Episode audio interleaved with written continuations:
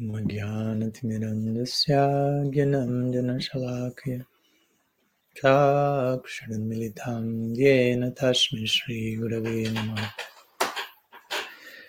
नाम श्रेष्ठं मनुमापि अत्र स्वरूपं रूपं तस्याग्रजमरूपरिं मातरिं गोष्ठावतिम् राधाकुण्डं गिरिवरं महो राधिकमधावशं प्राप्तो यस्य प्रथितकृपया श्रीगुरुं तं नतस्मि वाञ्छकल्पतरुभ्यश्च कृपासिन्धुभ्यैव च पतितानं पवानेभ्यो वैष्णवेभ्यो नमो नमः।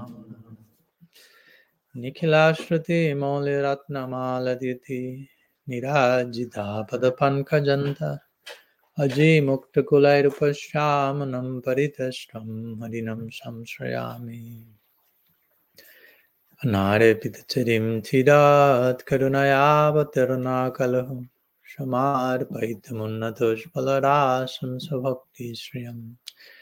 हरिपुरता सुन्दरद्युतिकदम्ब सन्दीपितः सदा हृदये कन्दरे स्फुरतो वासचिनन्दनः। अजानुलम्बिता भुजो कनकावदतो सङ्कीर्तनैकपितरो कमलाय तक्ष विश्वाम्बरो द्वियाबरो युगधार्मपाल वन्दे जगत्प्रियकरो करुणावतारु। करुणावतारुलादिनिशक्तिस्वरूपाय गौरङ्गसुहृदाय च भक्तशक्तिप्रदनाय गदाधर न हे कृष्ण करुणा सिंधो दीनबंधो जगतपते। गोपेशा गोपीकंत राधा कंत नमस्ते राधे वृंदवनाधीशे करुणमृतवाहिनी कृपया निज पादब्जादस्यन्मह्यं प्रदीयतम्। भक्त्यभिनाय अपराधलक्षाय क्षिप्तश्चाकमादितरङ्गमाध्ये कृपामयि त्वं शरणं प्रपानं वृन्देन्मस्ते चरणारविन्दं वृन्देन्मस्ते चरणारविन्दम् श्री सचिन नंदन गौर हरि की जय, श्री हरि नाम संकीर्तन की जय, श्री श्री गौर नित्यानंद की जय, अनंत कोटि वैष्णव वृंद की जय। गौर प्रमान हरि गुड मॉर्निंग प्रणाम to all of you thanks for coming thanks for the invitation to share still a few more words. Although sometimes it's better to stop talking and just appreciating in silence the the greatest of Krishna consciousness, the greatest of uh, Harinam Prabhu, especially after very nice kirtan we have just been able to witness. I, I kind of feel inspired to not give a class and just cancel everything and just stay in silence, appreciating the glories of mm, of Harinam and, and, and all that comes from there. Mm-hmm. As, as our Goswamis explained from Nam, everything has flourishes. Nam, Rupa, Guna, Lila, the form of Krishna, the qualities of Krishna, and the Lila of Krishna, all springs from the name, which in one sense is not different from Krishna, and in another sense is if we, if we want if we want to establish one difference between the name and the named, is that the name is even more generous than the named. Rupa Goswami mentions that. So, in one sense, Krishna himself worships his own name, considering this is so so unique. Mm-hmm. So, how much we are to worship Srinam. This this famous, beautiful lila where at one point Sri Krishna is inside the the bower, the forest bower, the kunja with Sri Radha and, and the gopis. And Sri Radha is in the mood of Swadina Bhartrika, which means like uh, how to say independent lady love who is giving orders to the to the man, so to say. And Krishna is totally controlled by the love of Sri Radha. Um, that's that's his favorite situation. Generally, Krishna is famous as being the supreme controller, but ultimately his favorite situation was his to completely bowing down at the feet of Sri Radha. Hmm? That that's that's the goal, the God we worship. We worship a God who bows down to love. For us, the goal of life is not God. The goal of life is love of God. Our goal in life is not Krishna. Our, love, our goal of life is Krishna Prem. It's Prem. We, what we want to attain is Prem. And Krishna's goal in his life is Prem also. he, he already has Prem, but he always can attain more and more Prem. So Prem is the goal of life for us and for God, which establishes it as the ultimate goal of life for everyone, unanimous. And so Krishna loves to bow down at the feet of Sri Radha. Hmm? This is the famous line of Jayadev Goswami's Gita Govinda, Dehi Pada Palavam Mudharam. Hmm? Once Jayadev Goswami is composing Gita Govinda, and at one point in his meditation, inspiration comes the, the call to write that line, which basically means Krishna is bowing down at the feet of Sri Radha, which nobody said that till that moment. So he himself was in shock with his inspiration. Like, no, is this is this legal? no? Is this real? Is my mind? I'm, I'm speculating, or this should be put into the text? Because so far everything was really nice, but now come this idea that I never heard it before from anyone. He's thinking Krishna is bowing down at the feet of someone else. Everyone is bowing down at his feet, but he's bowing down at the feet of someone else. Everyone is worshiping him, but he's worshiping someone else. That's the secret of of Gaudiya Vaishnavism. Srila Prabhupada once said that. Everyone is, most religions teach God is the object of worship. We teach who is the object of worship for God. Krishna has his own altar. No?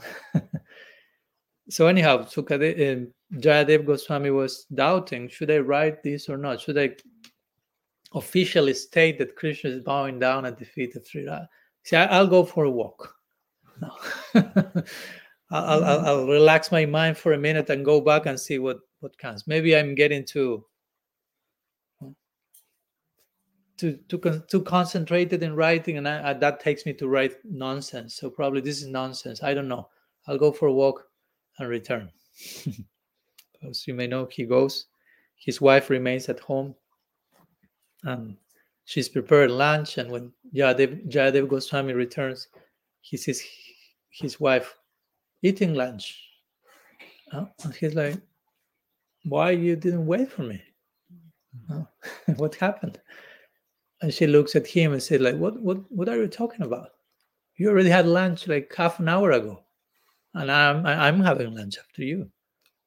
And so Jayadev Goswami is like, oh, I was I went for a walk for the last hour, and I'm just returning. She's like, no, no, no, you you you came like half an hour ago. You had lunch. Now I'm having lunch myself.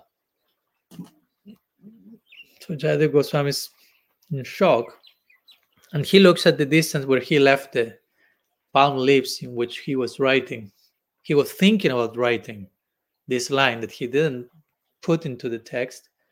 He had left the, the palm leaves in a certain way, and now the palm leaves were in another way, like open. So he asked his wife, like, did you mess up with my palm leaves, so to say? Mm-hmm. and she said, No, no, I was cooking, I was serving you, and now I'm eating. Mm-hmm. Nothing to do with palm leaves. So now he's more shocked. Uh, so he gets closer to the palm leaves and he says that in that place where he was thinking if to write this or not, Dehi Pada Palavamo, the line was written. Mm-hmm. So then he realized, oh, Krishna himself came to my house in the form of myself. To confirm that fact, and on top of that, to have lunch as well he was hungry he got lunch as well but the main point was he came to confirm this fact. I was doubting is it that Krishna bows down to the feet of Sri Radha or not? And Krishna came to say, Yes. That's my favorite moment. Dehipada Palava Modaro. Bas. That's it. Hmm, so, so there's this famous Leela in connection. I mean, I was not planning to say anything of this, but it's your fault for the kirtan you so so Krishna is bowing at the feet of Sri Radha and and the and the manjaris and the gopis are there and, and Radha says, okay, now you decorate my feet. No, she's giving orders to Krishna. In the loving interaction, there is a place for that. Sri Radha enters into this mood of independent Naika or heroine, and Krishna in the mood of Dira Lalita Nayaka or like subjugated hero is is serving Nayaka, the heroine. All these like are like static terms that Rupa Goswami uses in his Ujjvala Nilamani. So Krishna is given paraphernalia to decorate Radha's feet and to paint with lac. Um, so he receives like a paint paintbrush, you say, mm. and, and the lac. So he starts to try to do something, but he becomes so ecstatic no, that his hand starts to tremble. So instead of doing a, a relatively like like aesthetic design, everything becomes like so they are like so so the manjaris come the, the intimate service of Sri Radha and, and they have this confidence that says say get out of here and they take the paintbrush you don't know how to do this we'll teach you no so now krishna is taking lessons painting lessons from them and from the assistants of so they start to show and look like this okay hmm? and krishna's like very submissive no? learning taking his lessons this is god himself as a student hmm? Hmm? that's what chaitanya charitamrita says no radhikar prima guru ami nata Krishna says through the pen of Krishna Das Kaviraj Goswami, Radhikar Prem Guru, the Prem of Sri Radha is my Guru, Krishna is saying. Ami Shishyanata, and I am a student in the dancing school of her love. So Sri Radha inaugurated a school of Prem, a school of love. It's a dancing school. Prem makes everything dance. and Krishna says, and I'm a student in that school. He's not the headmaster. I'm a student. Mm-hmm. She's the headmaster. So she's learning the steps, the dancing steps of love from love personified, Sri Radha. So anyhow, the Manjaris are teaching Krishna like this, like this, and Krishna is like taking notes. Okay, okay. But he's too ecstatic. Hmm, he's too ecstatic. So eventually he he is given a second chance. the paintbrush goes back to his hands. He starts to to draw some design, but at one point he is like entering so deeply into a meditation of, oh, no, these feet of hers are the goal of my life. I, like to remain eternally as a particle of dust at her lotus feet. Krishna is feeling. Oh, but I cannot do that, Krishna says, no, because I mean, for practical purposes, I cannot just remain there forever. No, I have other devotees, I have other things to do. I would like to remain there. So, what to do? Dilemma. No? So Krishna is like in this mo in that moment of how to con- what to do, what to do, what to do. He remembers no? something. No? He's in the middle of the lila, but he remembers a point of Siddhanta. No? Siddhanta generally is not so overtly in the lila. In the lila, gopis and gopas are not preaching to each other. No, the scripture says like this, and we should do like that. But Krishna, no, Jogamaya makes arrangement for him to for his omniscience to come to the foreground and remember one quote from Shastra, which have some, he say, oh, Nam Chintamani Krishna Chaitanya Rasa Vigraha Purna Siddha Nityamukta Avinatam Namanamina. Oh, Krishna, remember, between my name and me, there's no difference. Mm. Mm. So if I'm not different from my name, mm, I'll remain eternally at Sri Radha's lotus feet in the form of my name. So he starts to to write his own name in the soles of the feet of Sri Radha. And at the end, Krishna remains eternally at her feet. And he concludes, wow, my name is more fortunate than me. Mm-hmm. No, I cannot be. The name is there. No, I'm in the form of the name. I'm more fortunate. I'm more powerful. No? So that this is making this important point that we over and over emphasize. Now, the name of Krishna is more merciful, more fortunate, more gracious, and and it's coming to us in such a generous disposition by, as we said the other day, this golden volcano of divine love called Sriman Mahaprabhu and Sri Nityananda Prabhu. As we were reciting a few minutes ago in the in the Mangala Charan, Gaur Nityananda, Ajano Lambita Bujo Kanakavadata Sankirtanai Kapitaro Kamalai. There are Sankirtanai Kapitaro. They are the fathers of Sankirtan. Kamalaya Takshu Duyaguru Jugadharma Pal, the protectors of Jugadharma, Bande Jagat Priyakaro Karunavatar. I worship these two who are the friends of the whole world and the, the descent of divine mercy, Sri Sri Nityananda. Ki Jai. so if we are here today, it's as a consequence of all this. No?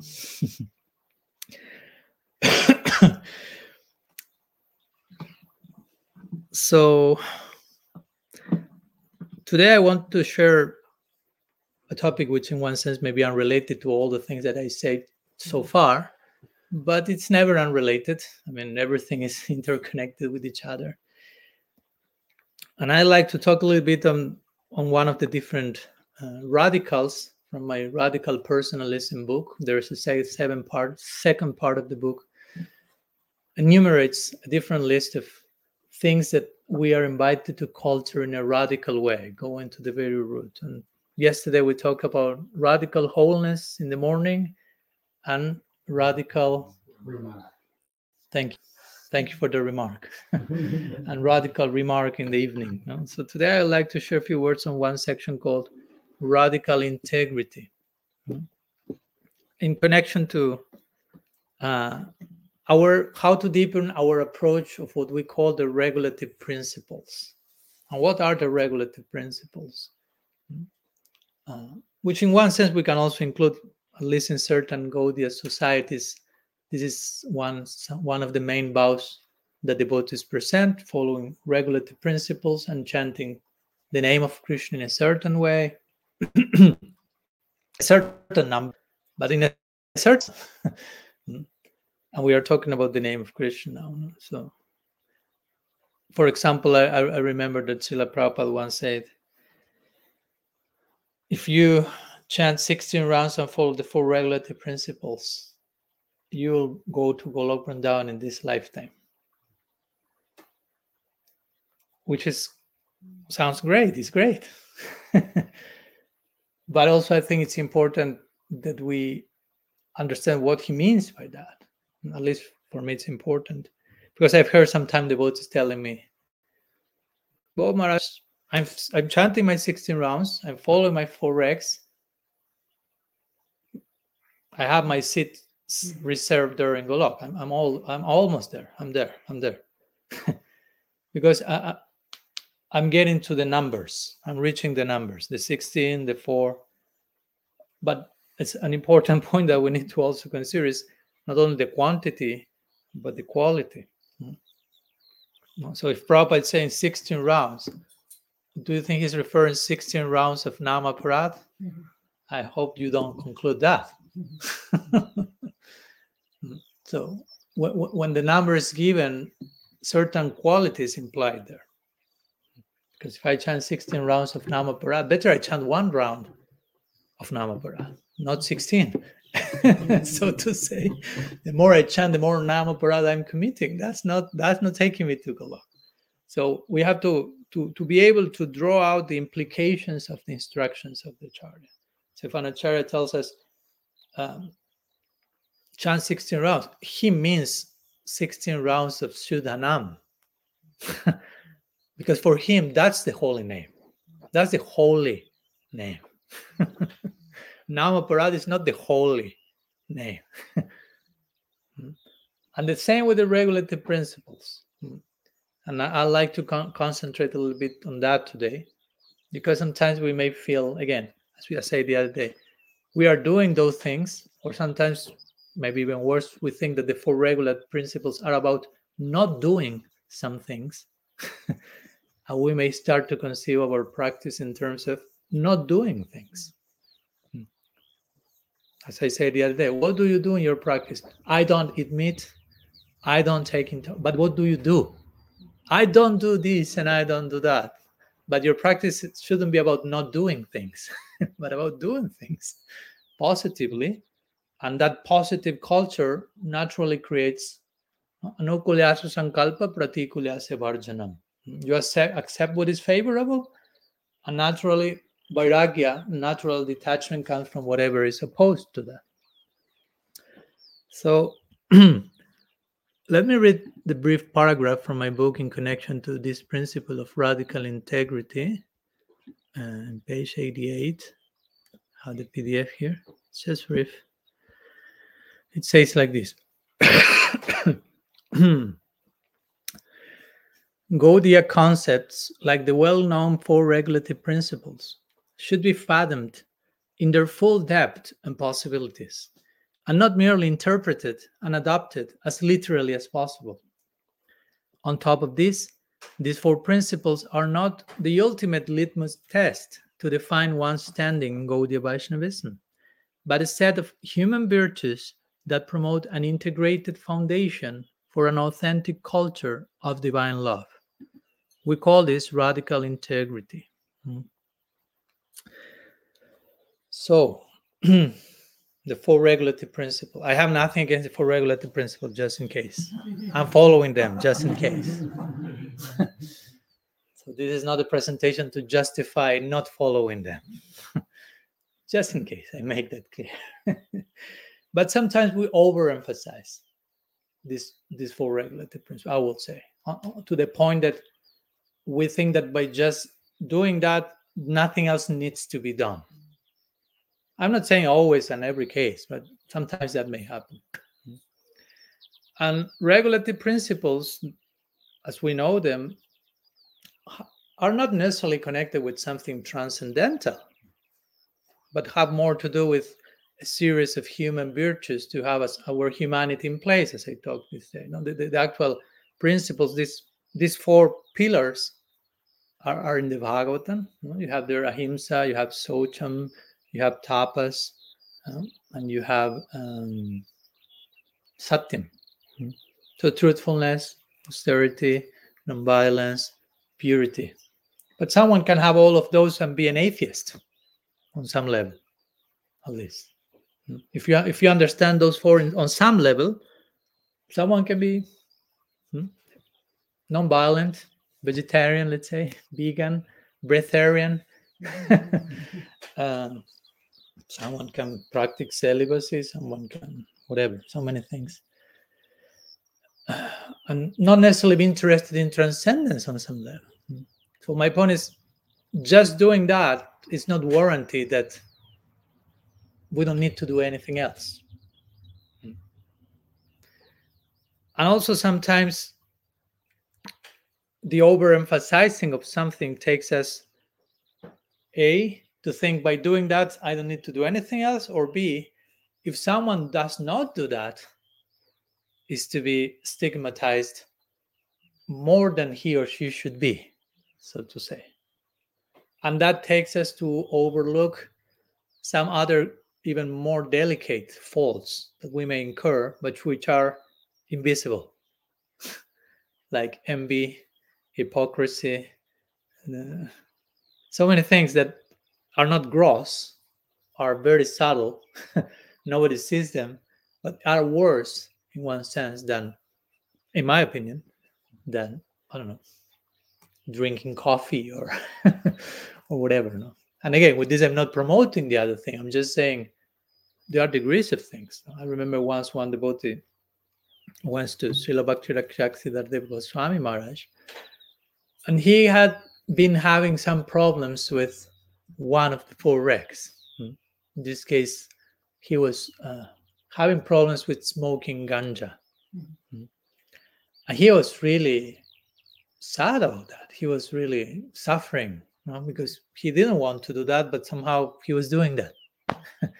So he came to Srila Sridhar Maharaj with a, with a heavy heart uh, and feeling, the point is, he was feeling, I cannot be a devotee because I'm not following all the four regs perfectly. There's no place for me mm-hmm. in this in this practice. You follow my point? So, so mm-hmm. the overemphasis of this is what a devotee means takes you to think if I cannot do this, then I cannot be a devotee. So he was losing hope in, in, in being in the, in the in the possibility of being a Vaishnava. So he went with that heavy heart to Srila Sridhar Maharaj and trying to sincerely confess, so to say, I'm having this problem, revealing his mind to to a sadhu. and somehow, due to his own idea on the situation, he already had idealized what will happen, what will be Srila Sridhar Maharaj's reaction. And he will, he thought, okay, he will reject me completely. He will kick me out of the math. He will tell me, there's no place for you in Krishna consciousness. Mm, become a Christian, become a Muslim, do something about it, but not here. No, no. you cannot be a devotee doing that. So he came with that and presented the case and, and said, Guru Maharaj, I'm having this problem. I'm still smoking marijuana, marijuana, and I know I shouldn't. I know I'm breaking one of the four regs, but I don't know. It's it's getting difficult. some some scars are there, whatever. I want to stop, but I need help. I can, and I feel I cannot be devoted. So, and so let's say, "Oh, smoking marijuana. Oh, that's not a big thing." He said, no. Vaishnava aparad is much worse. You know? So, so you continue chanting, continue associating, and gradually that will go away. That was his reply.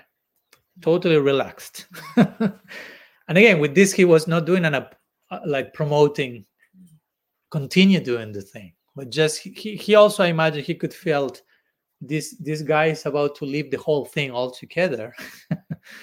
And he needs support he needs affection he needs hope. Uh, and also he needs to understand no?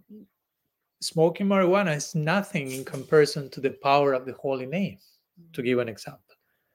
Because sometimes we end up giving more power to our anarthas than to the mercy of mahaprabhu and nityananda prabhu that's a way of also being self-centered. Like i have this problem and i'm like this and i have this anartha uh, and we make it like omnipotent. We make it so big so big so big that we lose sight of the power of the mercy of guru vaishnavas mahaprabhu and, and we think no my anarthas are more powerful than god's grace. It's like no they are not.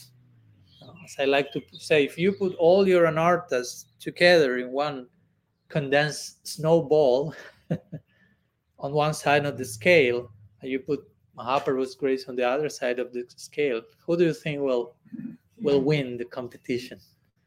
Hopefully, you don't conclude my anarthas are more powerful than Bhagavan. No, those, those are a joke. if you are humble and you remain open to the grace and the power of the of the mercy that is coming, all those anarthas will be gone in time eventually. We have to have that trust. We have to have that hope. If not, from which place we will be practicing. Just thinking, I have to overcome all this by my own effort alone.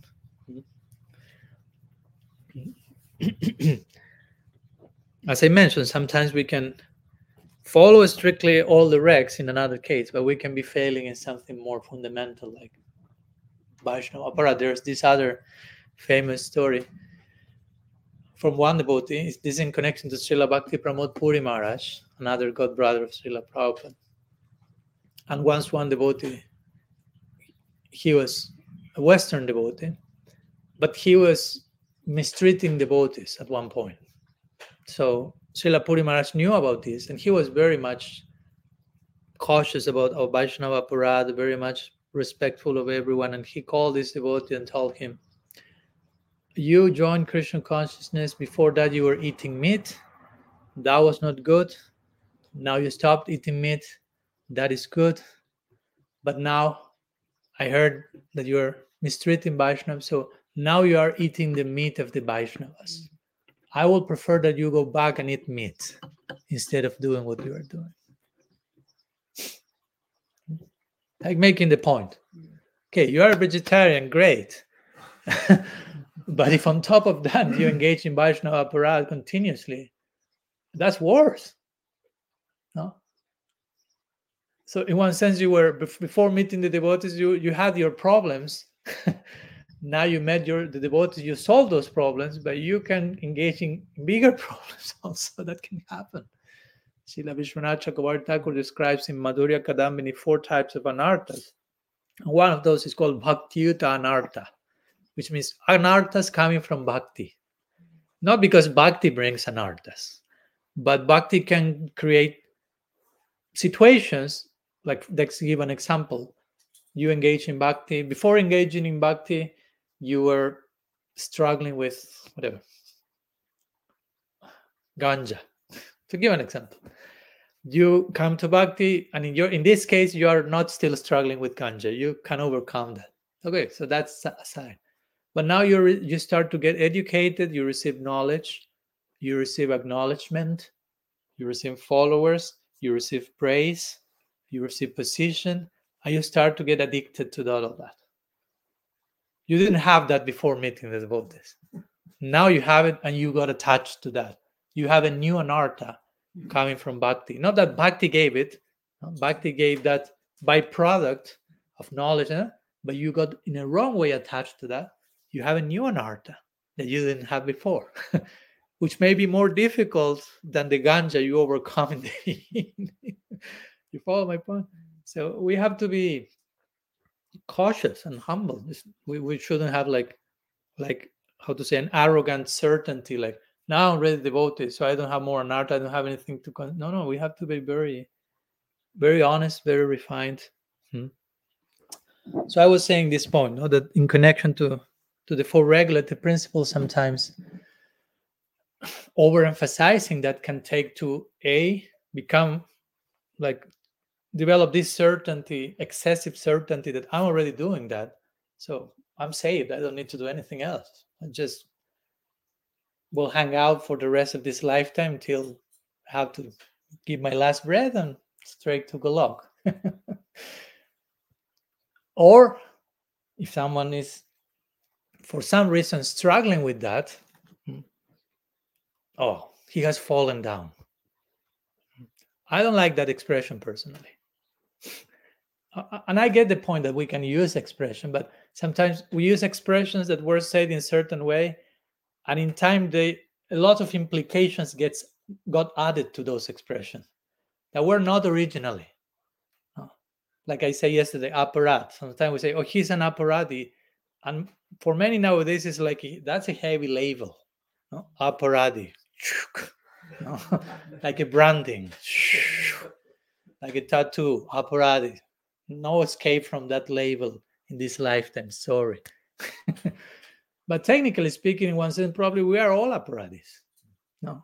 The scriptures say if you chant the name and your your heart is not melting and you are not rolling on the ground in ecstasy, that's a, probably because of an apparatus. So okay. or the idea of falling down. Say, oh, he fell down. And it's like, I well, like I remember once one devotee told me I like that. He said, Some, sometimes the devotee say, I fell down but I will say sometimes I stand up because I, am always falling down, but not falling down because I'm breaking the regs. I'm just I'm fallen. I'm patita. No? Bhagavan is patita pavana. to be fallen doesn't only mean to break the four regulative principles. To be fallen means to be in need of mer- in need of mercy. To be fallen means to still have conditioning, to still have doubts, to still go through so many things that probably we still go through. So I think we have to normalize our fallen condition in that sense not to remain there but also not to very easily think when we say he has fallen down basically i imply i have not fallen down yeah maybe you have not broken that regulative principle which doesn't mean we are not falling in so many other ways so hmm. Yeah, for me, falling down will be you are leaving the path altogether. You are becoming offensive. You are becoming opposite to everything. But to lose one battle, I won't consider that falling down. Because sometimes, again, the idea of falling down has this like sense of permanence. He fell down. But what if the person stand up and continues? No, you lose one battle of many. Still, you have so many battles to go. If you continue to strive humbly, as we said the other day, yesterday we quoted that verse where Krishna defines who is a sadhu. A sadhu is someone who, even if he still he or she be, behaves terribly bad, falling down, he's sincere about that and wants to worship me with all his her heart. For me, that person is sadhu, sadhu rima samamtavya. Hmm? So,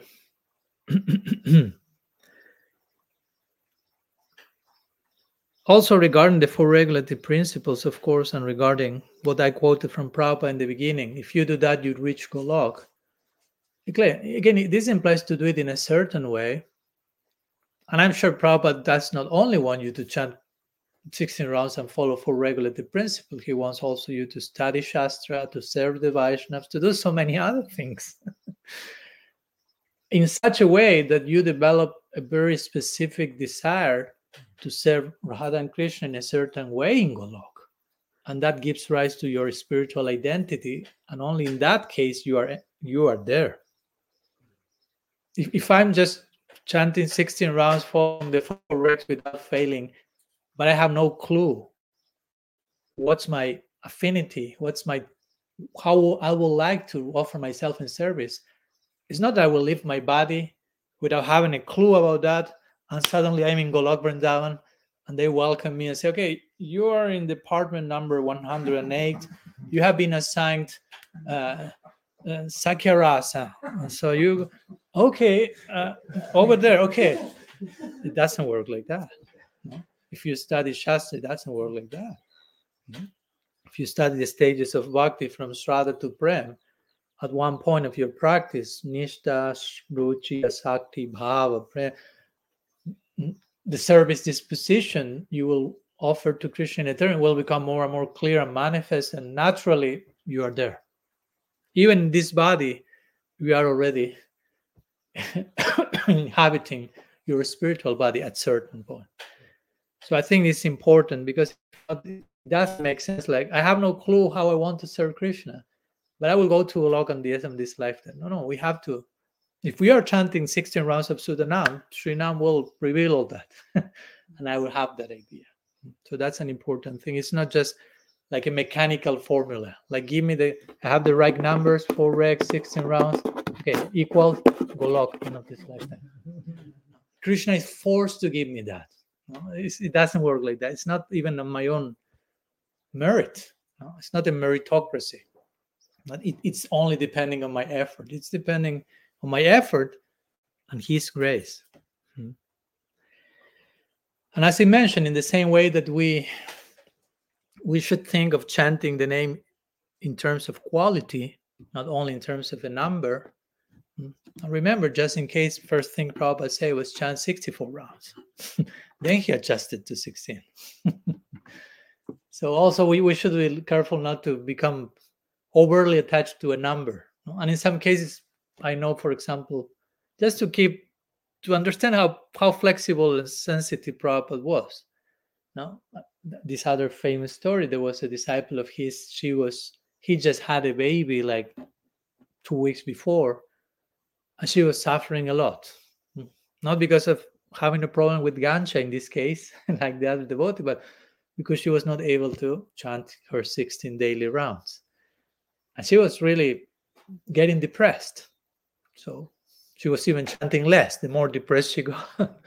so this news came to Prabhupada. So Prabhupada asked her, like, what's going on? Why why you are so sad? Because I, I cannot finish my 16 rounds. And Prabhupada immediately replied, But you had a baby, right? Mm-hmm. no, he's yes. Okay. So he's your rounds, mm-hmm. he said. That was his reply. That's what we call common sense. Remember that that word? it's it's it's on the verge of extinction. we have to protect that species. It's called common. Sense. I call it uncommon sense. Mm. It's not so common anymore. Uncommon common sense. We have Guru Shastra Sadhu. Please add to that triad, triad, common sense. Mm. Because if you don't have, we don't have common sense. We can create cult. We can create madness. We can create neurosis. We can get depressed, dysfunctional even quoting Guru Shastra and Sadhu out of context, without common sense. so, common sense. You had a baby. Of course, you don't have time for chanting. The important thing is you want to chant them. Even if you can't finish them, chant as much as you can, but you, you cannot neglect those youth. He's your rounds now. That's that's common sense. and we have to develop, as we say these days, Prabhupada wants each of us to develop our own common sense, our own sense of common sense, hmm? practical according to the necessity of the situation, hmm? developing this intuition to know how to deal with situations in a flexible way. So, in the same way as we are trying to understand the chanting of the name in terms of also quality and adjusting how to approach that practice depending on the circumstance. Should be approached in, the, in, in a deeper way. No? As, I, as I mentioned in my book, don't, let's not limit the four regs to not doing something. To give the example that I gave in my book, no meat eating. No no that's not the that's not the regulative principle. That's an aspect of, of that regulative principle. The actual regulative principle is uh, be vegetarian. Or even let's go further ahimsa non-violence.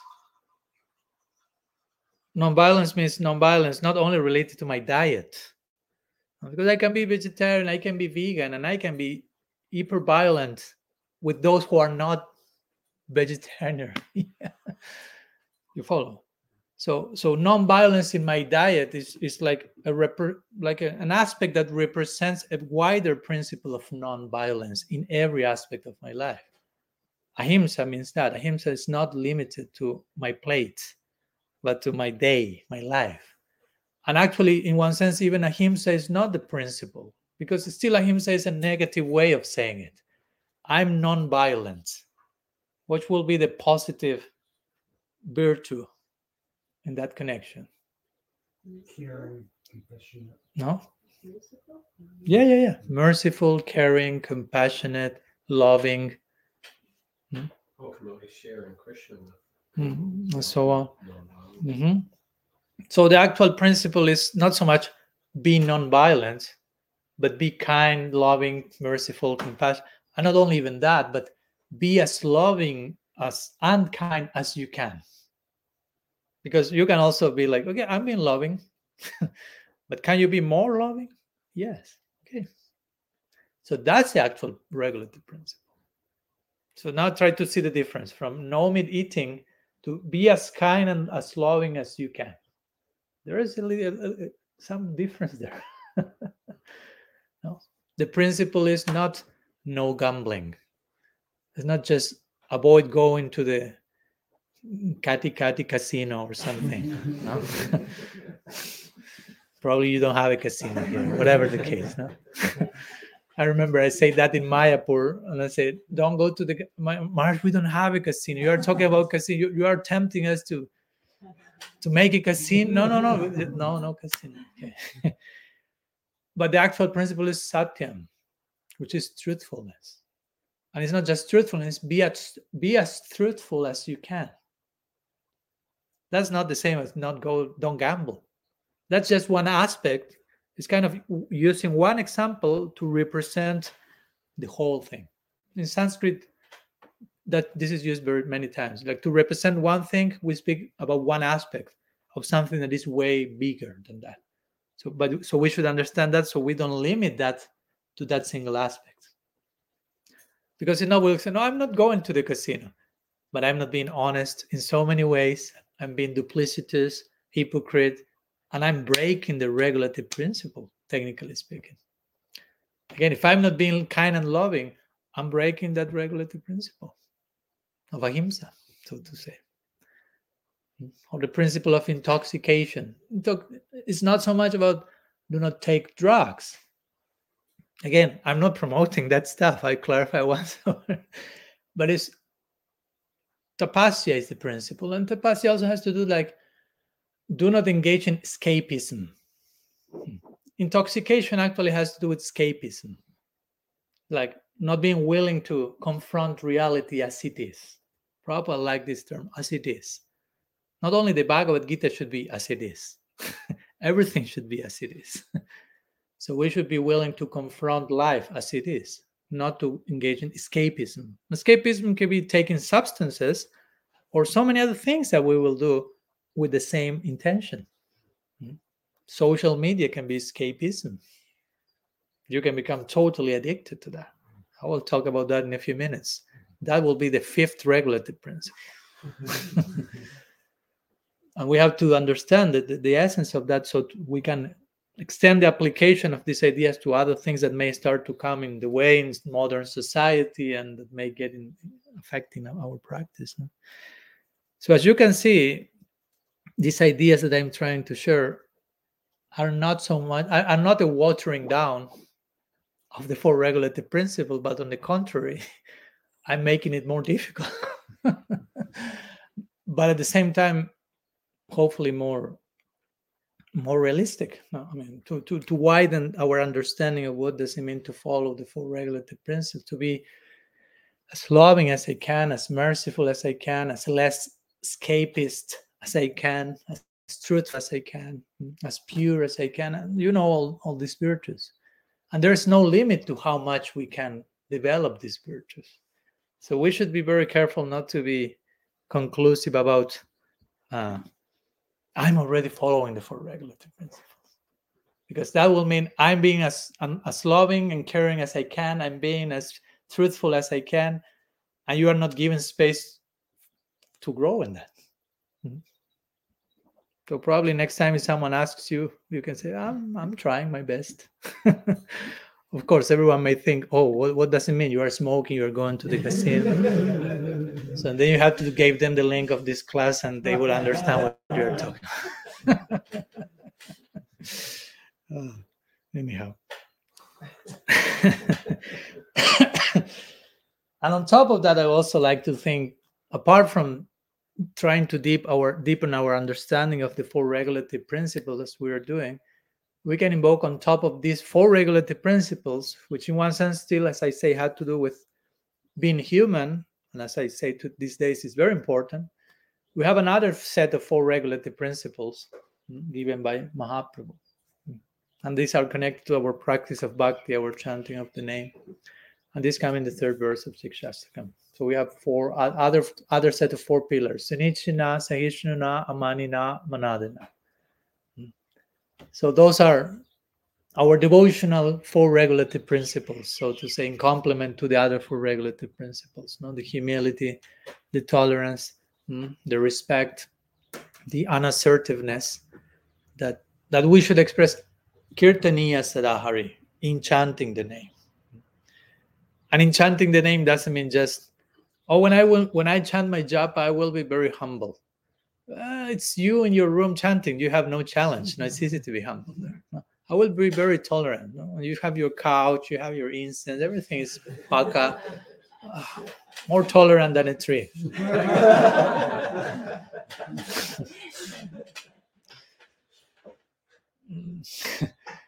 the real test starts when you wake up from your asana you open your door and your wife is waiting on the other side of the room your husband is waiting with a laundry list of stuff to do and some things that radical remarks as we say yesterday and that sunichina sahishnuna amanina in our relationships you know how we deal that, that's when we are thrown into the fire of how much we actually want to embrace these principles no? because if not we can develop our unrealistic idealized idea of oh i'm following i'm super humble and tolerant and respectful and but i'm just in my bubble and i'm not relating to anyone so we need to to expose ourselves to healthy interactions and and see where we are.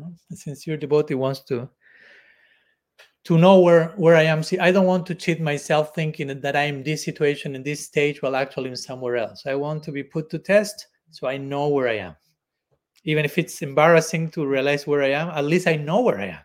At least I'm not cheating myself. And from that real place of where I am, I can progress to where I would like to be. That, that's how I personally interpret this famous verse of Kunti Devi. Jad um, Jad Vipadam to Sat Sasvat Tatra Tatra Jagat Guru and so on. She's asking for Krishna apparently for more and more problems. No, it's not that she's masochist or anything like mm. that. But I, I, I like to think it, she's asking Krishna, send me tests, send me situations where I will be put to test, so I will see where I actually stand, and I can pray for your mercy in a more realistic way, in a more honest way, from where I am actually, not from where I think. So I think if we are honest, it's, it's nice to be willing for that, even to pray for that. Krishna send me situations to my life that will show you, show me where I am. I don't want to cheat myself thinking I am in a place I'm not, I have attained something I'm I want to see where I am. From that I can progress honestly, realistically to my goal. Hmm. So those four regulative principles are important. And I was talking about Sahishrana, Sunishrana, and so on. That's to talk about that third verse requires a separate visit to New Zealand, minimum, a little bit more than that. But there's so much in this third verse you know, that we, in one sense, this third verse of Shikshastakam is, is more important than the Maha Mantra. And what do I mean by this? Because that verse is giving us the spirit to engage in chanting.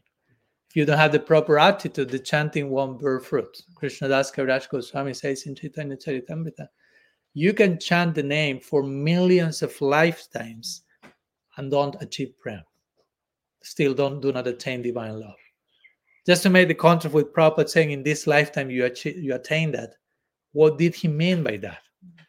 So Krishna Das Kaviraj will say, if you chant the name without following the third verse of Sikshastaka, you can go lifetime after lifetime and the goal is not coming because it's about chanting with a certain mood, with a certain attitude.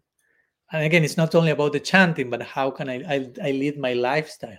It's not that I chant again, Krishna, I'm humble and open the door, leave my japa mal, and I'm like the opposite of that to everyone else.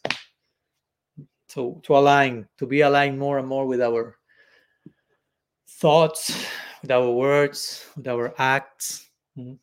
So many times we hear this Tanu Manovir.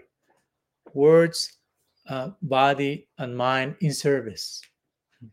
In the beginning, those three are a little bit like out of sync. We think something, we say something else, we do something else. we think we don't say what we think, and we don't do what we say. Sometimes that happens. We still may be a personified contradiction. Again, it's okay. You know, it's not to feel embarrassed. It's part of the messiness of being a sadhaka and, and being on the, as one friend of mine said, the beauty and messiness mm. of the sadhaka's life. not to remain there forever, but also to okay, that that's part of the process but gradually that's the idea no? what i'm thinking i'm saying what i'm saying i'm doing no? alignment mm-hmm. so gradually gradually reaching to that point a few more words and i'm concluding if, if you allow me and this again requires a separate lecture but I, I just want to say something regarding this fifth regulative principle that i mentioned before going back to the original four there's this fifth one in relation to what to do with with social media what to do with the internet what to do i mean I, am not against that i have my my social media. You know about that? We are friends in facebook now. I have a new friends in facebook from a few days ago.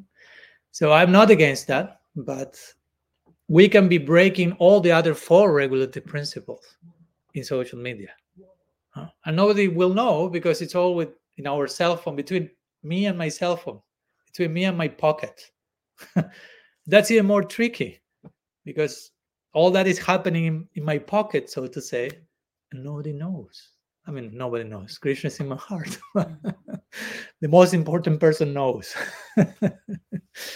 Mhm. So, so we we can we can break all these principles in many more ways that we may have thought about decades ago. Decades ago, there was no something something called social media. I remember when I tell the devotees that when I joined the ashram, I was 1999. There was no social media. And they look at me like, like I just an alien landing from Mars or something, or coming from Treta Yuga. No internet. How could you survive? I still wonder how we still survive with all the madness going on there. so so we can yeah we can be i mean let me give you a few examples of that again one of the principles was be as kind as loving as you can be non-violent you can be so violent in social media you can, I, i've seen some some threads that are like as i we say yesterday we have our own online inquisition and crusades. No we don't have crusades as christian christianity had but we have our own crusades and inquisition in online threads and mistreating each other and blaspheming and criticizing and like that's violent. That goes against the prin- you are breaking the regs in that moment. Mm. or i don't know intoxication. I mean you can become addicted to social media. You can become addicted to to these dopamine peaks that you have with the how many likes i receive per day how, how much how much validation the world gives to my latest post no it's an addiction it's like a substance. I mean you take certain intoxicants and that creates certain chemical effect in your brain which is exactly the same thing that happens with social media. So how much you can make a difference? Know, if someone says i don't know i'm that person is snorting cocaine and that creates this peak in her in his brain. And basically sim- the similar chemical effect happens with certain degree of social media addiction. So how much you can make a difference between the two if the in the if the intoxication effect is basically the same. But sometimes we stigmatize one thing and we normalize the other so to say. And again this is something new. This was not in in the bhagavatam because there was no social media at the time but we need to sort out how we how we deal with that because again we can be breaking all the regs without nobody knowing that there's one comic I once saw that the guru was initiating the disciple and saying, "Okay, what do you promise for initiation?" And the person "Like like the four regs," and then the guru says, "And no Facebook." And disciple is like freaking out. Like, I'm leaving my guru right now.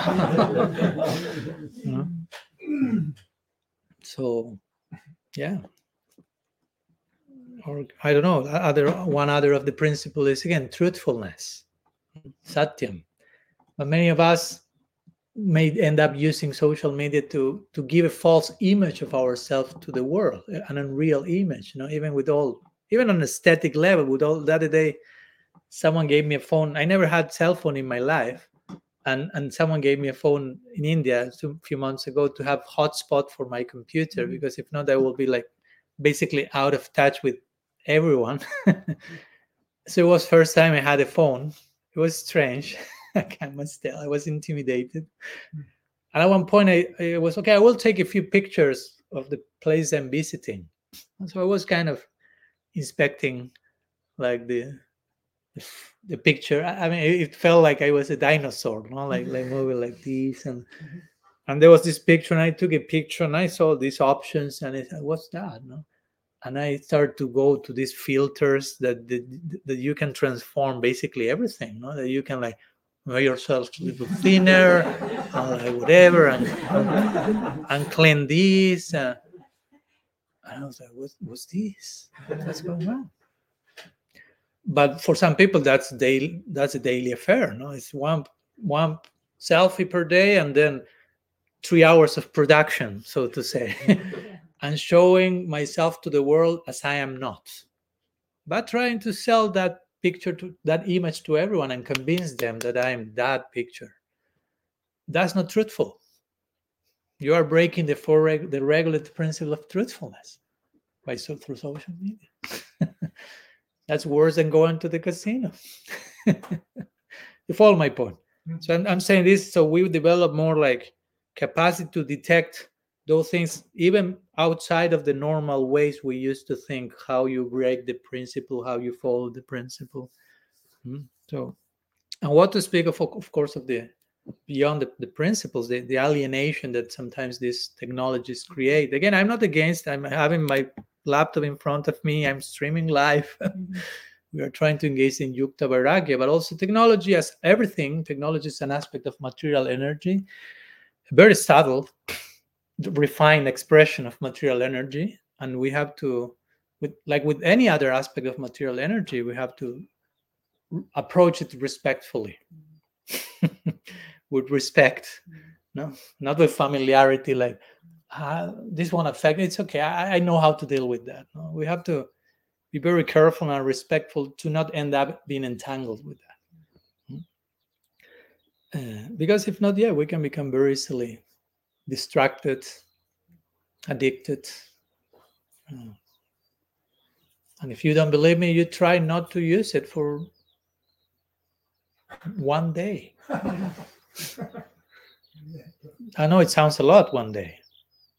Uh, but one day or a week and see what comes no? Cold turkey what will come? Like but as I like, like I did in post podcast with Namarasa last year on this topic, actually, the fifth regulative principle we call it, Bhakti on social media, and we were joking like, well, you- better you don't get too much attached to social media because there is no internet in Golok Vrindavan.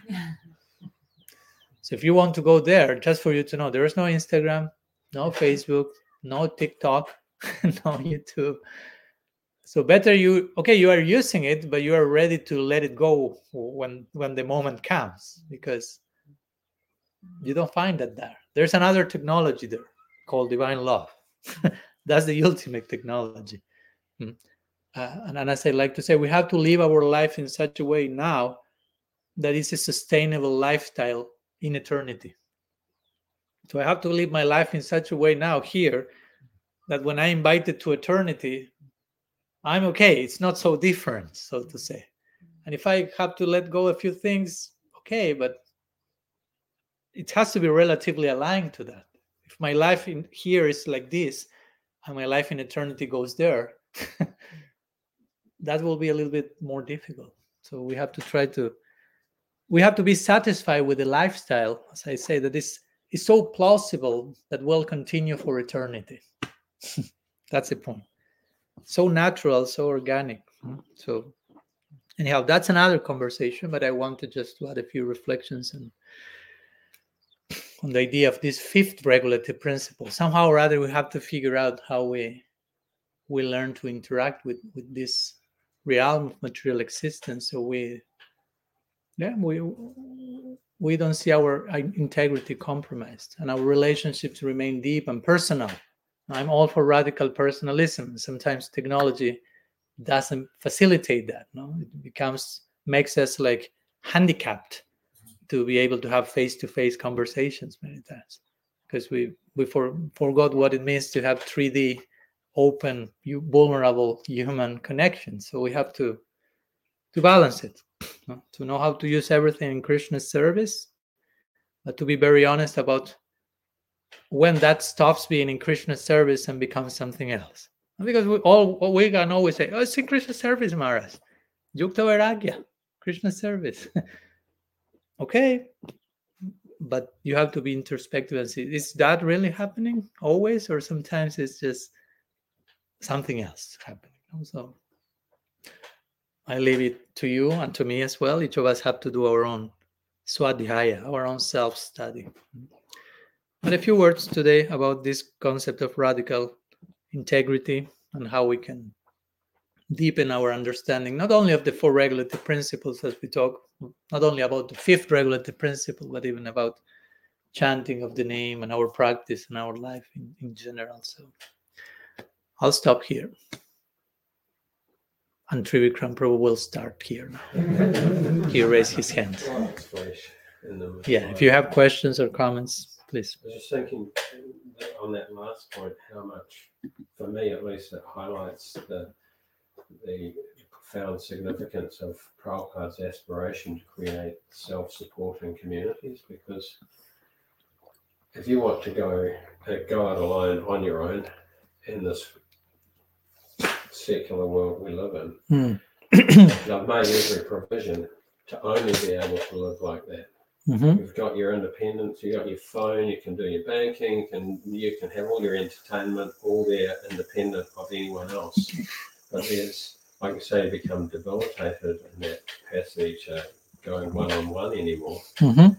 And there's all related aspects of that that basically make mean that we've regressed so far that even our fun- basic functionality is not so simply achievable in um, more of the old style of approach. Mhm. So therefore, I'm just just kind of expressing how I can see the significance of of a self-supporting community because it just you know it has more components that are going to by chance enable us to be able to you know live in a integrated way with with other other people in a much more grounded and real way. Mhm. Anyway. My reply to that is yes. That was my shortest answer ever to you said it all, so I don't need to add anything. Yeah, yeah thank you. I agree. Not so simple to do though. Yeah, yeah, of course. But worthy of trying. Well, especially in light of your comments on, you know, where this other technology leads us, hmm it just really gives you more of a wake up as there's probably Yeah. of Yeah. relevance than we we actually believe there is, and so Hmm. therefore it's probably worthy of Yeah. more more attention and Yeah. more more effort. Yeah, yeah we have to be aware of because let's be honest. I mean, those who create all these social media platforms are not created them with the intention of you attaining enlightenment. No, so it's not coming from a well-wishing, no, loving place. So at least you have to be aware. This is designed for certain purpose, and I'm here trying to use it for another purpose. But as long as I forget what's the original purpose, it's easier to fall into the original purpose for what for what the thing was created and not realize it. So it's it's always important to keep that awareness and keep that healthy detachment. Detachment in the sense of not stopping using something, but having taking enough distance from that to see it for what it is. That's that's for me detachment. Detachment doesn't mean I stop looking at you, but it's I think take enough like my hand, I give the example, my hand in my eye. This is too close, I cannot see it. So I need some detachment, some distance. Now I can see what's the hand about.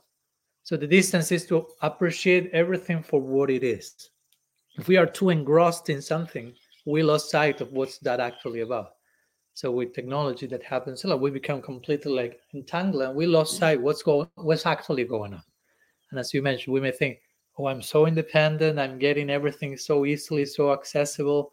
But we are losing so many forms of independence in other ways. No, mm-hmm. so many of our main faculties of relationship communication, attention span, mm-hmm. memory.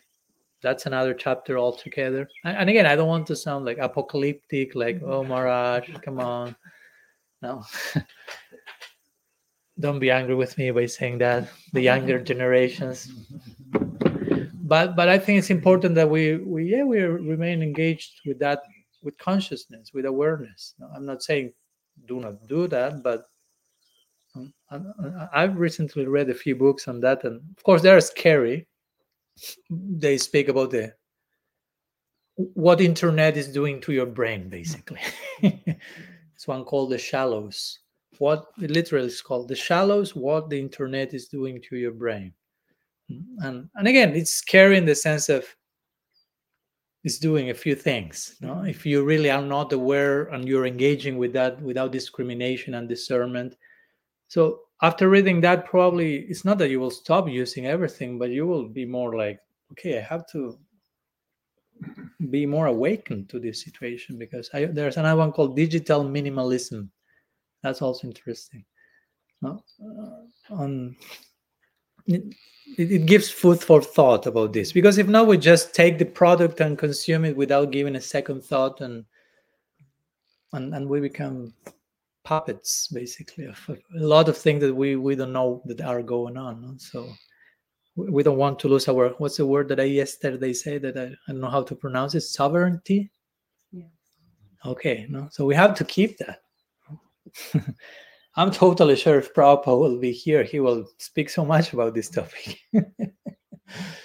because he will probably add it to the four regulative principles, literally. No, let's put a fifth because this is a problem. No, I mean, and I'm not going to many of the avenues that happen with with these things. No, pornography. That's a huge problem that happens for most people. I mean, I was in India now. Again, that's a separate talk.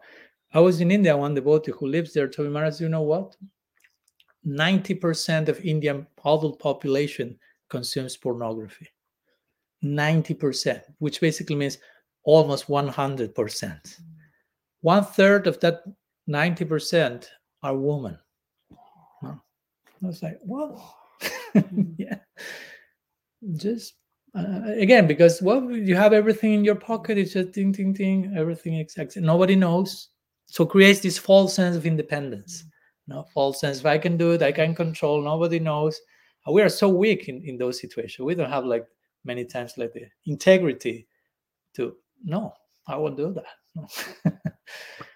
so say we need to be educated and aware and, and cautioned and know how to how to engage with these things that are more and more subtle. No? Now it's in the pocket. Eventually, it may be just in a chip here.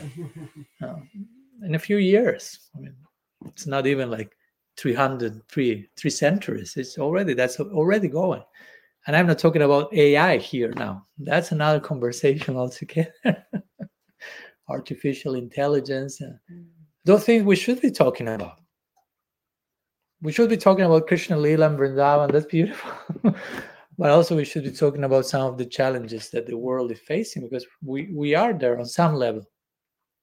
if we want to remain relevant to the people we are facing, we have to address situations that are relevant for the world. And if not, they will see us like, what are you talking about? You come with like a dysfunctional, evasive message without dealing with real issues in terms of, I don't know, even ecological issues and so many things no, that we, we need to include in our narrative if we want to approach the world and be seen as grounded people, so to say. yeah. Maharaj, uh, the regular principles, are they something that we should take to the world? I mean, if we want the world to take to Bhakti. hmm What, what did you what you say at the beginning?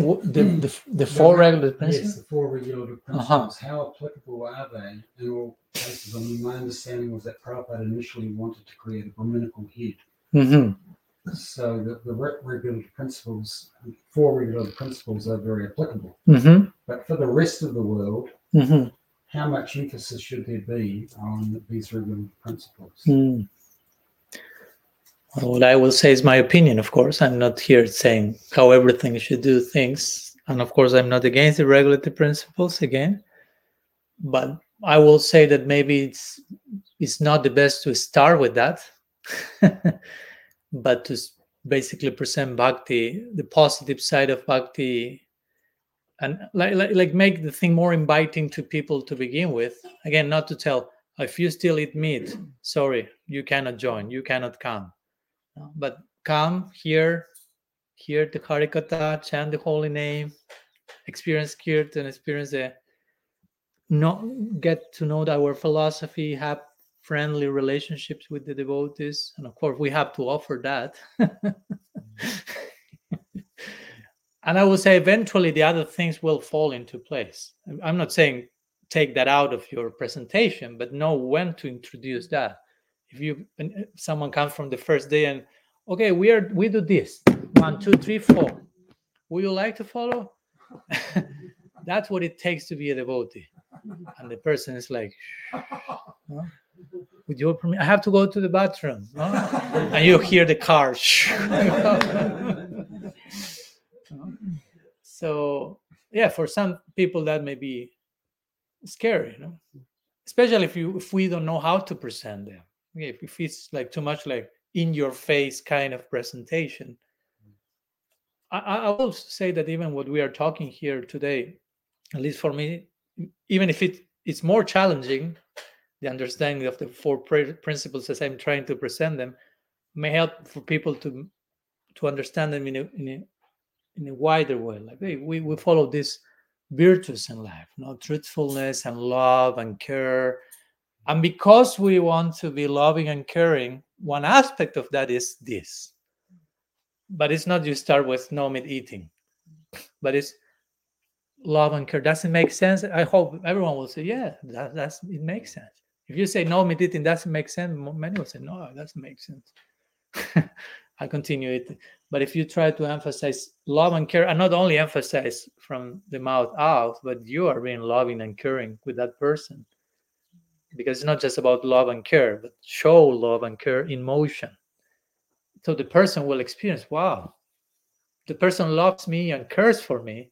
So he's walking his talk, her talk, and that will inspire the person to embrace that naturally. Instead of stop eating meat. if not, you are wrong. You cannot be devoted. You don't have enough sukriti. Sorry. so I, I will try to emphasize more, yeah, this this type of things to begin with. No, and, and again, not only in our discourse, but in our embodiment. No, embodying truthfulness, embodying love and care, embodying all this stuff. That will have such an impact that whatever eventually comes will will make more sense no? and even if someone cannot follow something for some reason I, I, I will be personally and again this is my personal opinion i know people will disagree that's life happens but even if someone is not able to follow some of the principle, i will encourage that person to continue practicing as much as they can? Trusting trusting bhakti. That's for me more important. Trusting the, the power of the name. If the person is sincere, continue practicing, no problem. Hmm? and I know in different Gaudiya societies there are different emphases. No, like Prabhupada established the four regulative principles. But for example, in other Gaudiya societies, just to give a little bit of a broader perspective, almost in none of them they request that for initiation. It's not that they are not following that but that's not like a requisite. Although it is assumed that they are doing that but there may be cases that they are not. I don't know i'm not i have not done a detailed research but just also to to have another perspective of things no? And the principle there will be you want to serve krishna you want to chant you want to commit yourself even if something is still there unsolved, it will be solved in time by the power of, of, of the name and so on. So there are different approaches. That's my point. No, I don't want to sound like this is the only way, so to say. I, am not a this is the only way person, because there are many ways. There are different ways to to practice bhakti. There are different ways to attain perfection. Hmm.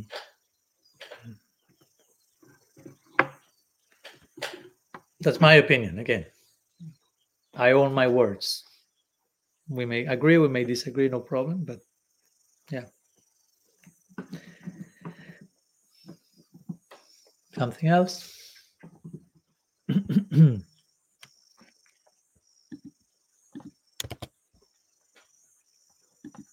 yes. Thank you very much for your class. Um, I was, uh, you were saying that um, speaking about uh, how we want to, we can always be more, more, more loving. We can be more um, compassionate, um, more accepting of others. Um, and if someone is struggling, then you know, we want to try and encourage them. We don't want to um, uh, have them turn away from bhakti because they're feeling they're not accepted. So um, just wondering how to, because uh, we also understand that sometimes there's a saying that um, uh, uh, you know our real friends will tell us the truth. You know, they won't just tell us what we want to hear. So um, I was just wondering, like, could you say a little bit something about this kind of balance of these two things? Hmm. Yeah, thank you.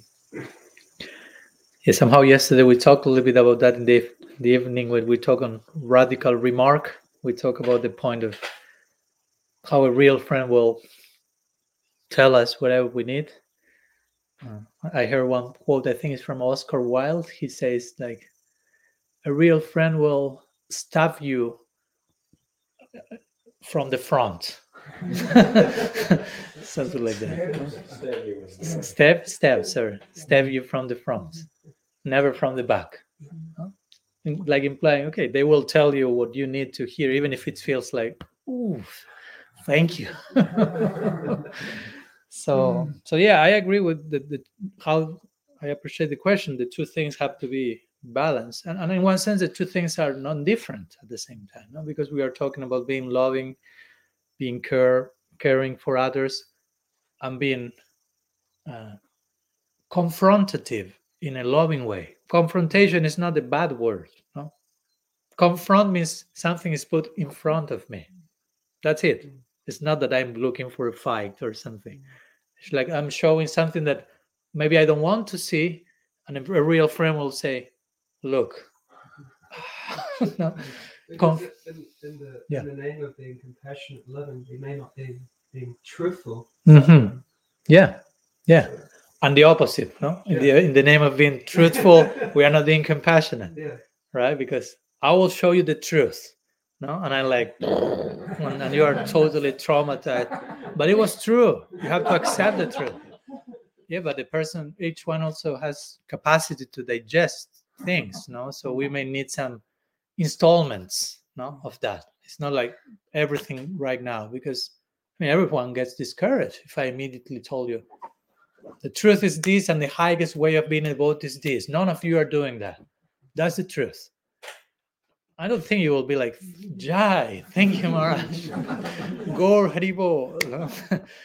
so there is a way, as you mentioned, of the two things can can be used in the for the wrong direction. To be compassionate, we may be like condescending. You say in English? Mm-hmm. No, like, oh, poor, no, no problem. Continue. It's okay. no, and you may even like promote like a victim consciousness, not to make that the person feel like, oh, no, it's okay. It's spoiling the child, so to say. No, like if, like a parent, I imagine one one has to do to be very careful how to navigate that. You, you don't want to spoil your child. You're always okay. No, but everyone is wrong, but you. And no, it's not that. Sometimes you need to poke, no, in a loving way. There's one famous priest in, in Chile in South America, and he will say that, no, that that that, that the real symptom of, I mean, we have to be, how do you say literally? Uh, I forgot the literal quote, but he will say something in that connection. Like we have to be, have to be poked as as much as we can tolerate, something like that. Not not not like a over demand, but we need some poking. So again, there is no universal formula like you do this till this this amount and this amount of this and this amount of that. That's the formula that works for everyone. Depending each case, you have to test. Now you have to test. Okay, I'm being sincere. I'm being honest. Like I said yesterday, no, I want to offer constructive criticism to someone. Let's let's give that example that we gave yesterday. I have a friend. I want to be well wisher to him. I want to be honest. He's my friend. Also want to be compassionate. I want to like over demand. I want I want to burn out my friend. I want to help. So I want I will share some remark. First, I will have to see is what I will share his own stuff or is actually my own stuff projected? Because that can happen. it's his stuff or my or maybe it's both. he has something to solve but i also have to solve the same thing so i will be more cautious in telling someone something that i already i also have to work on so okay maybe it's not my stuff it's what you need to change why i'm telling what what's my intention why i'm going to my friend and remarking something. What's what's intention in my heart? I have to to investigate that. I have to take some time before going to my friend like why i'm telling this to my friend? I want to be right. I want to develop a sense of superiority by contrast with the other person's mistake or there's genuine well-wishing care compassion. Mm. and also before going to point that remark let me make in my mind a list of all the beautiful things that my friend has. Mhm. so I, I put that into the scale also not just you are this mistake that i'm pointing to you now. And I, and reduce you to that but there's so many beautiful things. And because of that i'm concerned about this particular thing. So let's work on it. And finally this point of okay i'm i'm pointing this to my friend. And i think that that's important in connection to your question. Okay you are my friend. I love you. I want the best for you and because i want the best for you i'm poking you with this. But i'm pointing this thing to you but i commit myself to accompany you in the process of working on that thing that i'm pointing to you. So i'm not leaving you alone with the thing that i'm pointing. I'm not telling you hey you have this to change my friend. Please change that.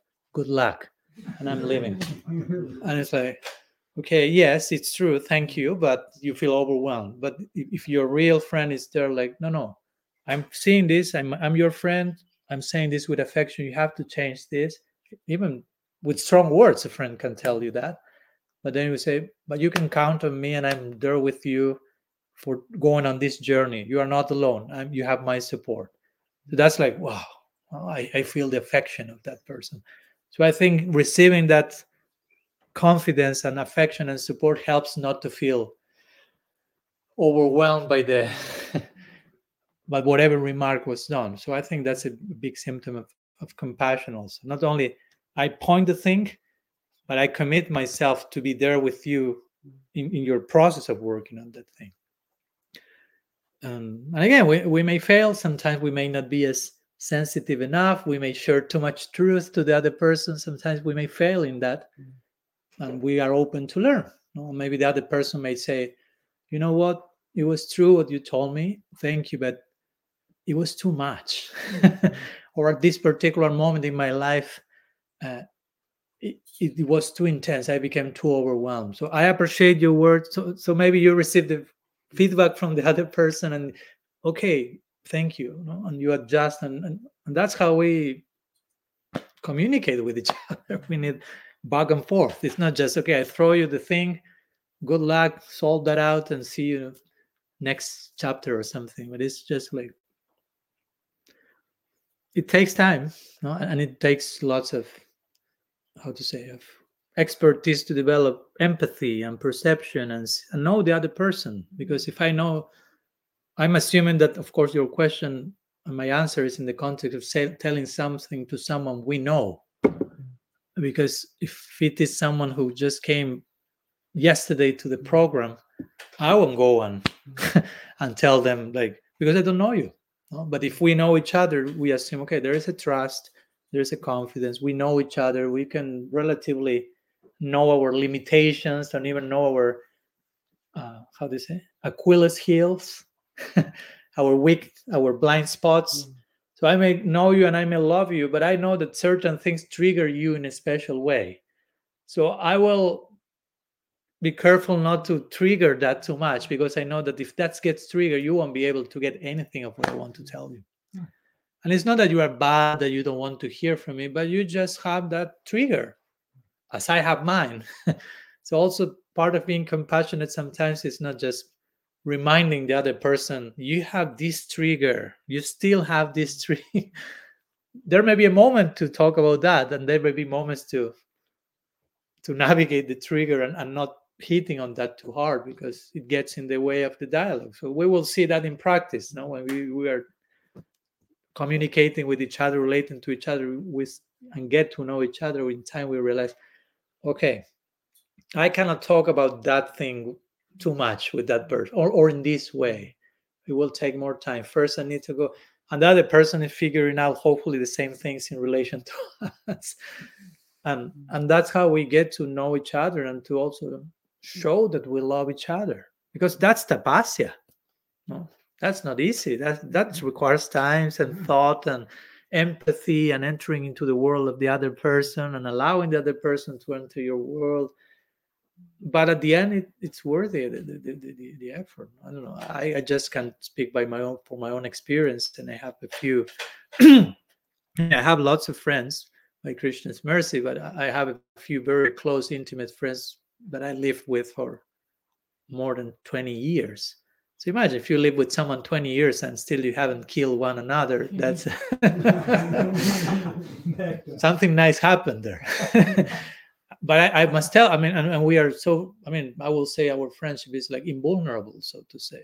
I mean i don't want to sound proud it's just like it's, it got so we've gone through so much together and we have but we spent probably thousands of hours talking knowing each other disagreeing with each other fighting with each other making peace. I mean never to the point of thinking breaking the relationship because we always knew it's not about the, the intention of anyone. It's just ego and stuff getting in the way and we need to sort this out and and it's okay let's see it.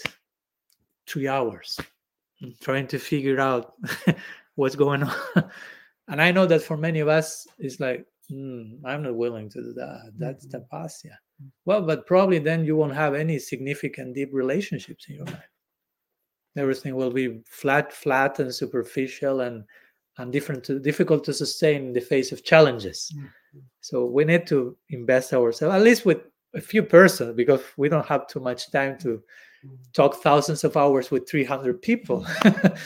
but a few those people that are the most close to us. So that's for me a way of, of showing this compassion and and saying what we need to tell because these friends of mine, I mean, they when they need to tell me something, they will tell it. There's no like, oh he's maharaj. There's no maharaj. We are friends we are brothers and sisters so those have been they have been the people who have talked to me strongly than anyone else. But hmm.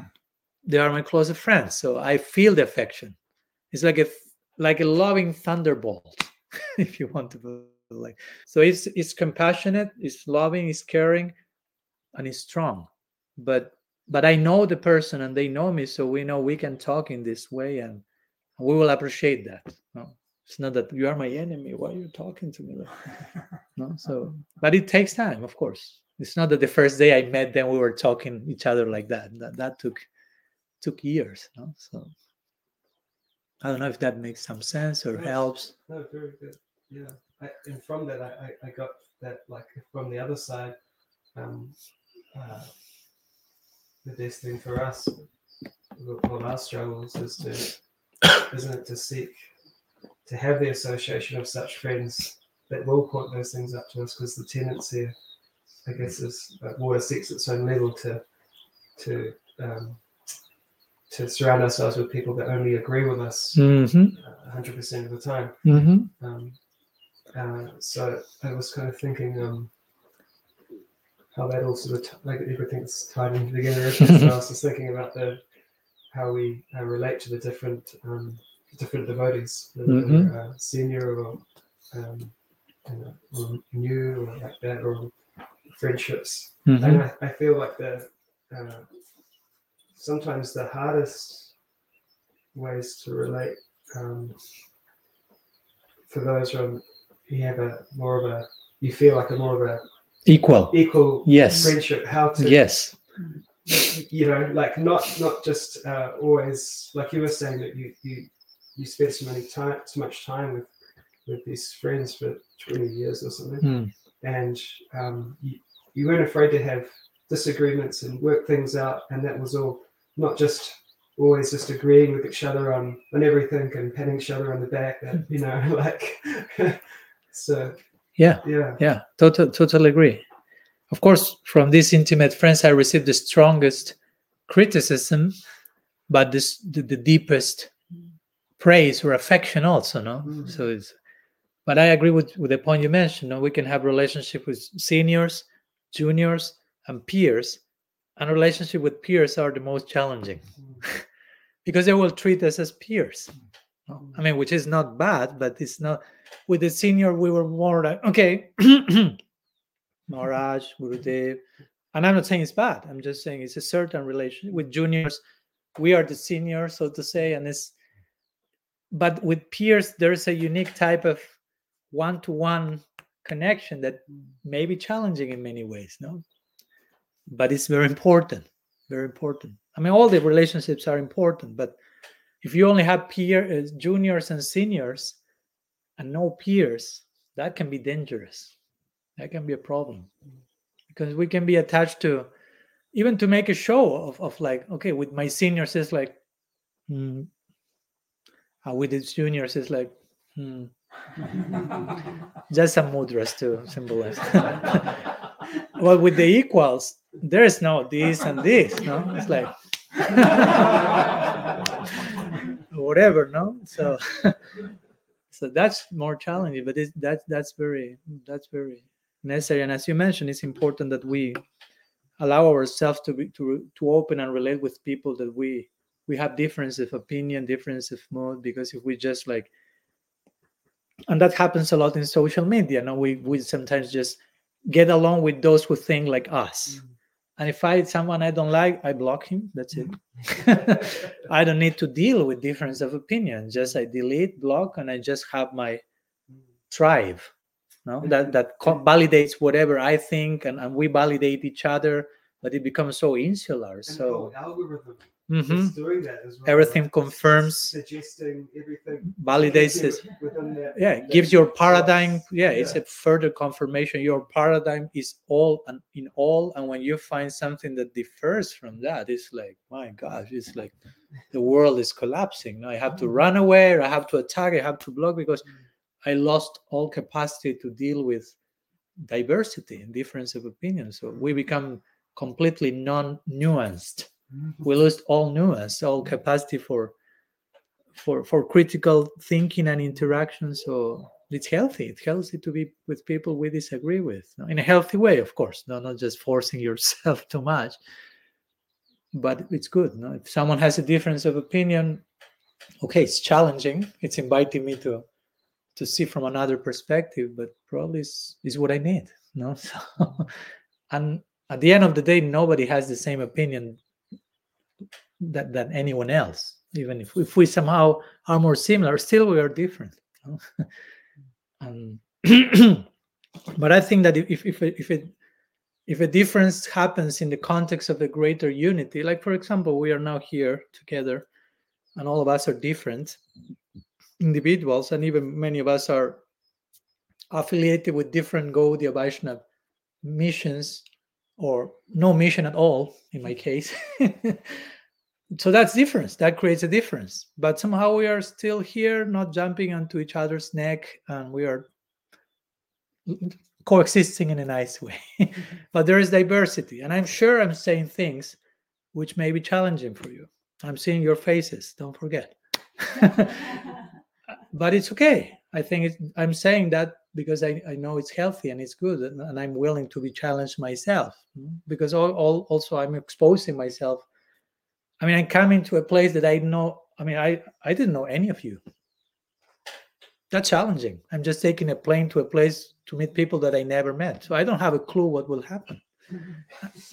And that happens a lot. I'm going to a lot of places like that. I'm just invited. Of course i'm trusting and i'm not coming with any negative idea who might be these guys here but i don't know. I'm open.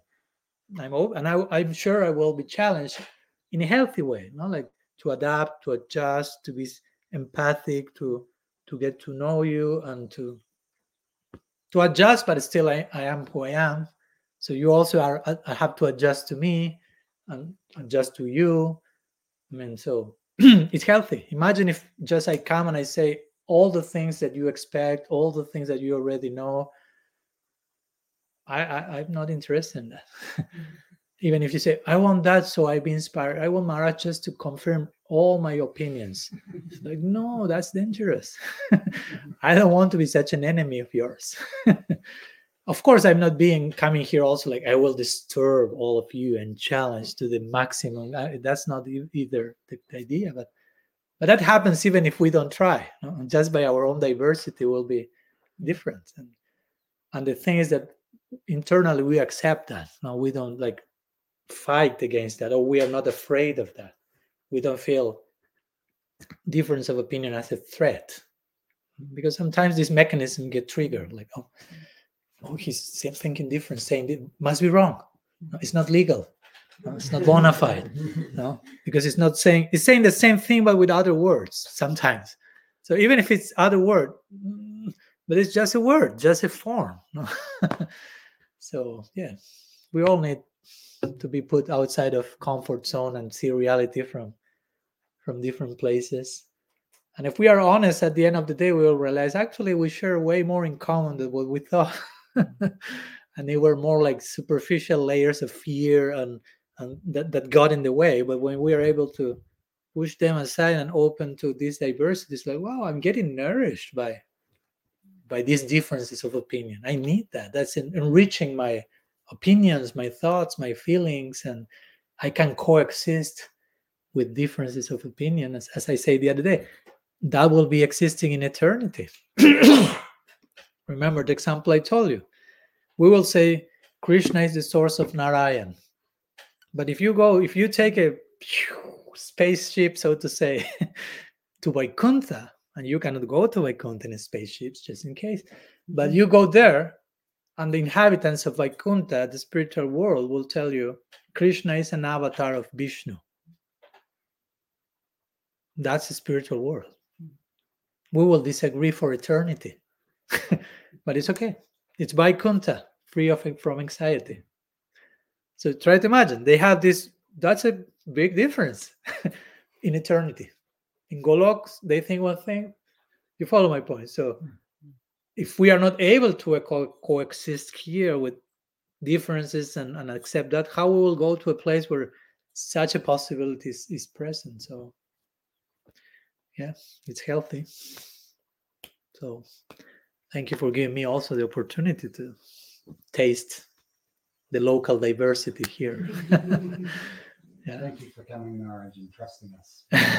No, thank you for tr- no, thank you for trusting me because I mean, for me, if someone invites me, it's also, I mean, they have done some research before inviting me about who I am, and if in spite of that they keep inviting me, it's like okay, they trust me, or they're open to to hear from me. So that's that's not a joke for me. It's not like it's cheap thing. Okay, these people is inviting me they're open, they're trusting. These people, I don't want to sound these people. No, I mean, I mean, these Vaishnavas are trusting, are open to trust. So that's delicate because if you're open to trust, you are vulnerable. You're opening.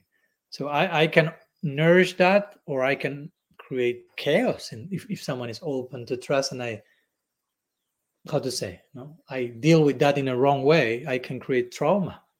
So it's a very like, it's like if you're about to to go on surgery and we are like open like that you can save the person or you can just kill them overall so in the same way no when someone is open to trust it's like hey this is a very serious moment very delicate thing how can i nourish no and not kill no? And how can i open myself to the same thing? Because again it's not just i'm coming here to nourish all of you. No? i come to be nourished as well. I need to be nourished. It's not just i'm just nourishing the whole planet and i mm-hmm. don't need any nourishment. It's nonsense. So it's a reciprocal mutual expression of love and trust. So So thank you so much also excuse me for any and you fill the line of dots with whatever word you want there. Mhm. Excuse me for any disturbance and extra challenge, extra poking. No, but yeah, thank you. Still, it's not the last lecture, so we don't need to enter into the farewell tone.